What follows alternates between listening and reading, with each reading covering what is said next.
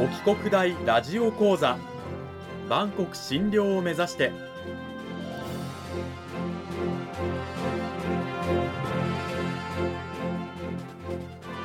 番組タイトルにある万国診療とは世界の架け橋を意味する言葉です。この番組はアジアの十字路に位置するここ沖縄にある沖縄国際大学で日々どのような研究や教育が行われているのかを発信していく番組です。案内人はラジオ沖縄アナウンサー小橋川響が務めます。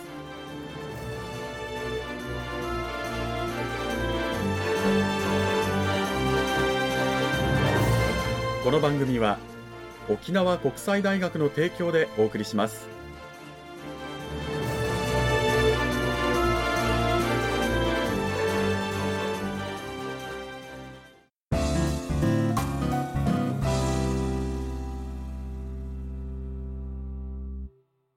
さあ、沖国大ラジオ講座、今週も先週に引き続き、沖縄国際大学産業情報学部企業システム学科の髭城照樹先生を迎えてお送りします。髭城先生、今週もよろしくお願いします。よろしくお願いいたします。講義タイトルは、大学生が主体的に関わる地域づくりということで、今週の内容に入る前に、まず私の方から軽く先週の第1週のおさらいをしていきたいと思います。えー、まずですね2014年に、まあ、大都市圏特に東京圏へのですね人口とか経済の一極集中これを是正しようということで、まあ、政府がですね旗振り役となって地方創生というものが掲げられました。まあ、これは観光客をま地域に招く。で地域の外からこう稼ぐ力を高めたりあるいはその地域の中で就学する就職する子育てする生活する、まあ、そういったものをよりしやすくしていこう、まあ、地域で過ごす人を増やそうというような取り組み。これが地方創生なんですが、まあ、これが2020年度から第2期を迎えまして、えー、現在は関係人口の創出と拡大を目指しているところなんですね。関係人口って何なの？ということなんですが、まあ、これはですね、えその地域に移住した定住人口ではなくまた外からね観光にやってきた交流人口というものでもなくその地域と多様に関わる人々これが関係人口と言われるものなんですね。これを増やしていくことが大事ですよと今時期に入ってきています。でその関係人口の一つとして、まあ、その地域とね積極的に関わっていく大学生の話が先週は出ました、まあ、大学生がねその地域を盛り上げるためにはどういったことができるのかということで地域と積極的に関わっていく、まあ、そういった中でですね、えー、これまでには、思いつかなかったような、取り組みがされていったりでそこで大学生たちが地域を盛り上げていく楽しみとか喜びを感じながら、えー、学んでいく自己実現をしていくということができますよというお話を先週は、えー、していただきました。さあそれを踏まえてですね秀城先生今週はどういったお話を聞かせていただけるんでしょうか？はい今回はですねまあ、私の担当するゼミの学生が実際に沖縄市の中央地区商店街で行ってきたプロジェクトのいくつかを紹介していきたいなと思っています。はい、あの沖縄市、まあ、私の地元でもあるんですけれども、その地元をですね沖縄市を活性化するために、えー、実際ヒゲシロゼミの学生の皆さんがやってきた取り組み、具体的にはどういったことがあるんでしょうか？はい、まず何か実践をするということに際してですねまず沖縄市のことをよく知らなきゃいけないということで、うん、えー、最初の活動は、えー、沖縄市の商業の調査ということを実際にやりました、まあ、特に沖縄市の中央地区商店街の実態調査ですよね。実際に沖縄市の商店街ってどういう状況なの？ということを具体的に知った上でですね沖縄市の商店街が持っている魅力であったりまた抱えている課題というものを明らかにしていくことで、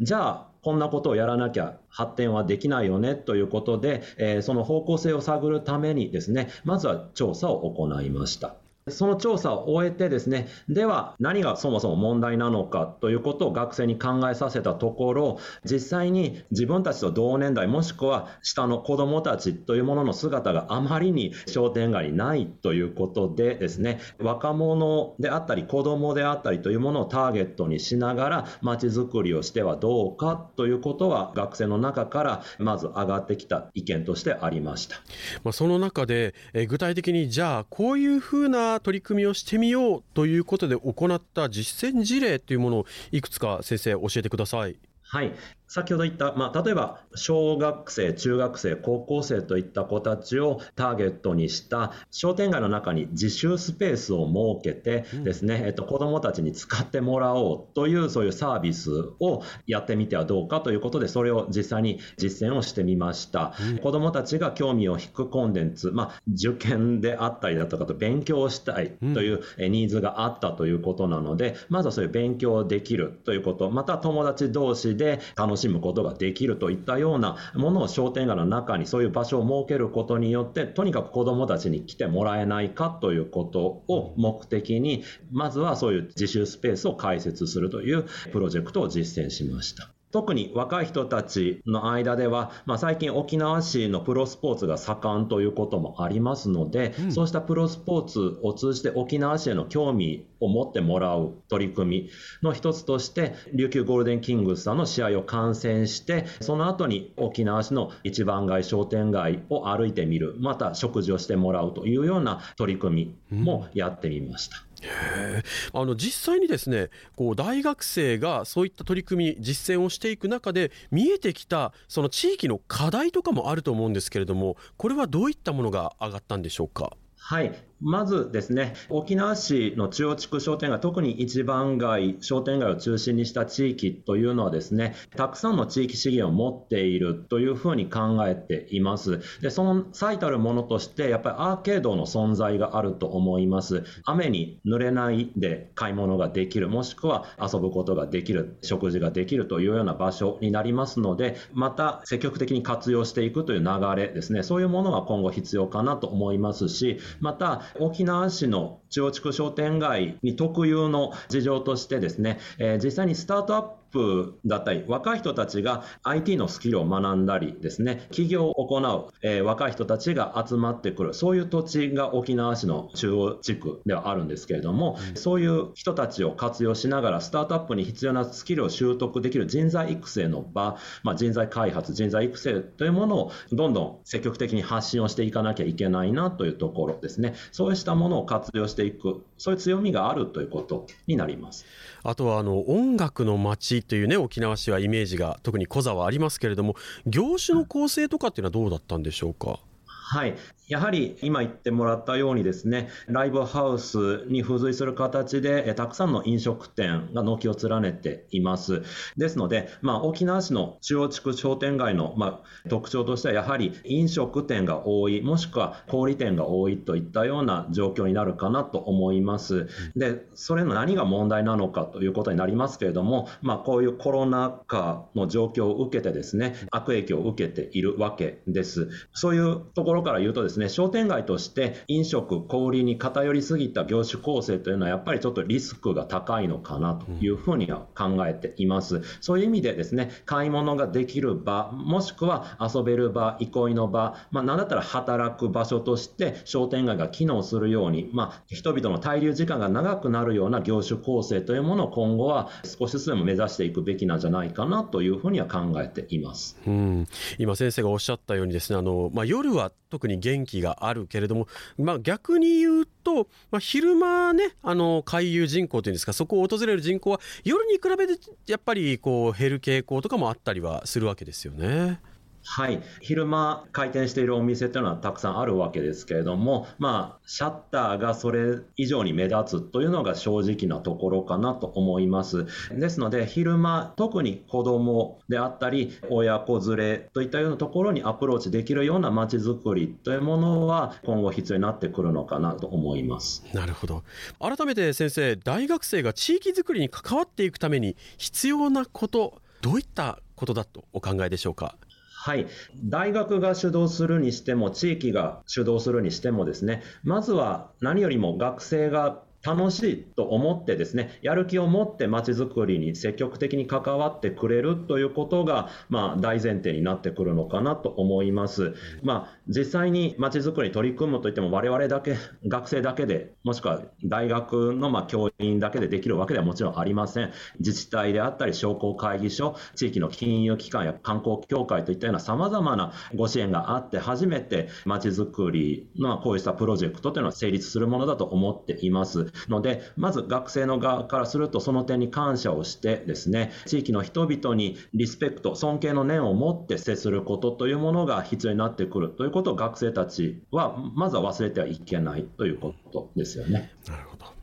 えー、最後になりますが、先生、学生が地域づくりに関わっていく、その意味や意義を先生はどのようにお考えでしょうか？はい、やはりいろんな人たちと触れ合うことができるということ、その中で様々な経験を通して街の実態、内情を理解して地域に対しての関心や愛着を深めていくということが学生はできるかなと思います。その中で学生たち自身が新しい価値というものを生み出していく、また新しい価値観を生み出していくということになるかなと思います。そういう意味で地域というものは学生たちにとって自らの学びの場というものと同時にですね、自己実現をしていく場として機能しているというふうに言うことができるかなと思います。まあ、その中で学生たちは実際地域で学んでいく中で楽しみとか喜びを感じながら地域に関わってまた地域に貢献していくということができるわけです。